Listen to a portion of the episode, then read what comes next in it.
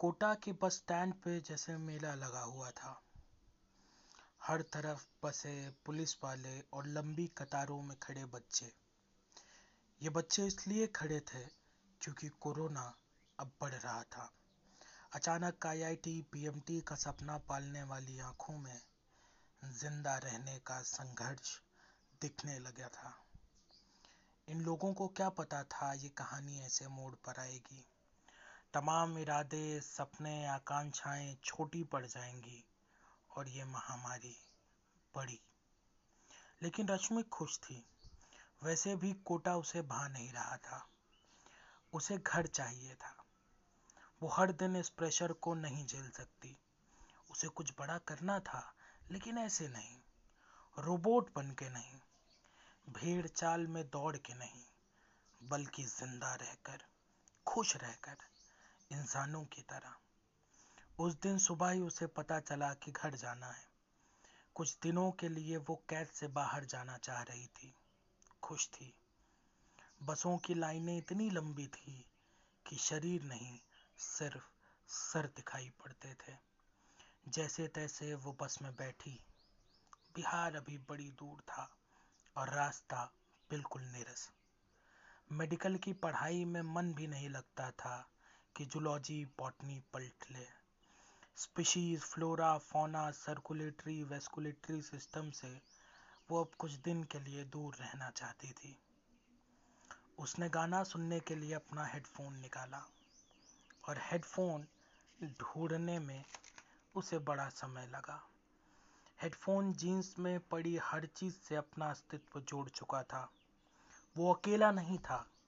अब उसकी गिरफ्त में कमरे की चाबियाँ कुछ सिक्के और एक पेन की लावारिस कैप भी थी। हेडफोन तो बाहर आ गया, लेकिन बाकी सब शहीद हो गए।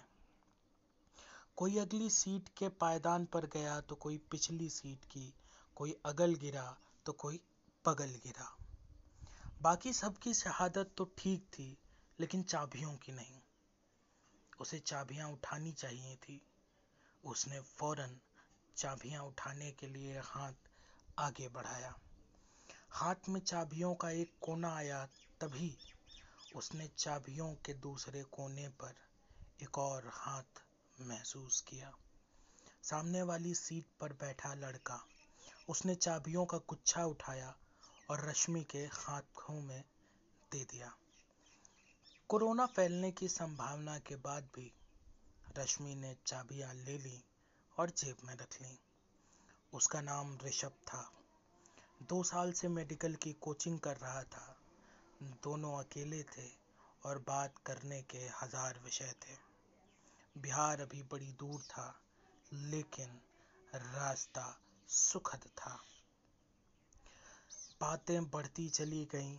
एक दूसरे के बारे में कई सवाल, कई जवाब एक दूसरे के मन में आए, पूछे और बताए। रास्ता आधा बीतने वाला ही था कि रश्मि की आँखें लगने लगी। तब तक ऋषभ भी फ़ोन में खो गया था। तभी अचानक से बस झटके से रुकी। रश्मि का सर सामने की सीट के हैंडल से टकराने ही वाला था कि ऋषभ ने उसे रोक लिया। रश्मि ने उसे थैंक यू कहा, लेकिन अब ऋषभ और उसके बीच में कुछ अजीब था। कुछ गहरा, कुछ ना समझ आने वाला इस एहसास का कोई नाम नहीं था। बस सिर्फ़ था तो वो एहसास। रश्मि को लगने लगा कि ये भूल जाने वाली मुलाकात नहीं थी। ऋषभ का स्पर्श बहुत गहरा था। केवल उसके हाथों को ही नहीं, उसकी भावनाओं को भी उसका स्पर्श साफ़ महसूस हो रहा था।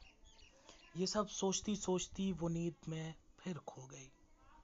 नींद भी न जाने कैसी कि आती ही गई, आती ही गई। बस की रफ्तार और गर्मी के बावजूद इतनी गहरी नींद उसे कोटा के कमरे में कभी नहीं आई। रात को बस बिहार पहुँची। ड्राइवर ने सोए हुए लोगों को उठाया। रश्मि की नींद भी टूटी।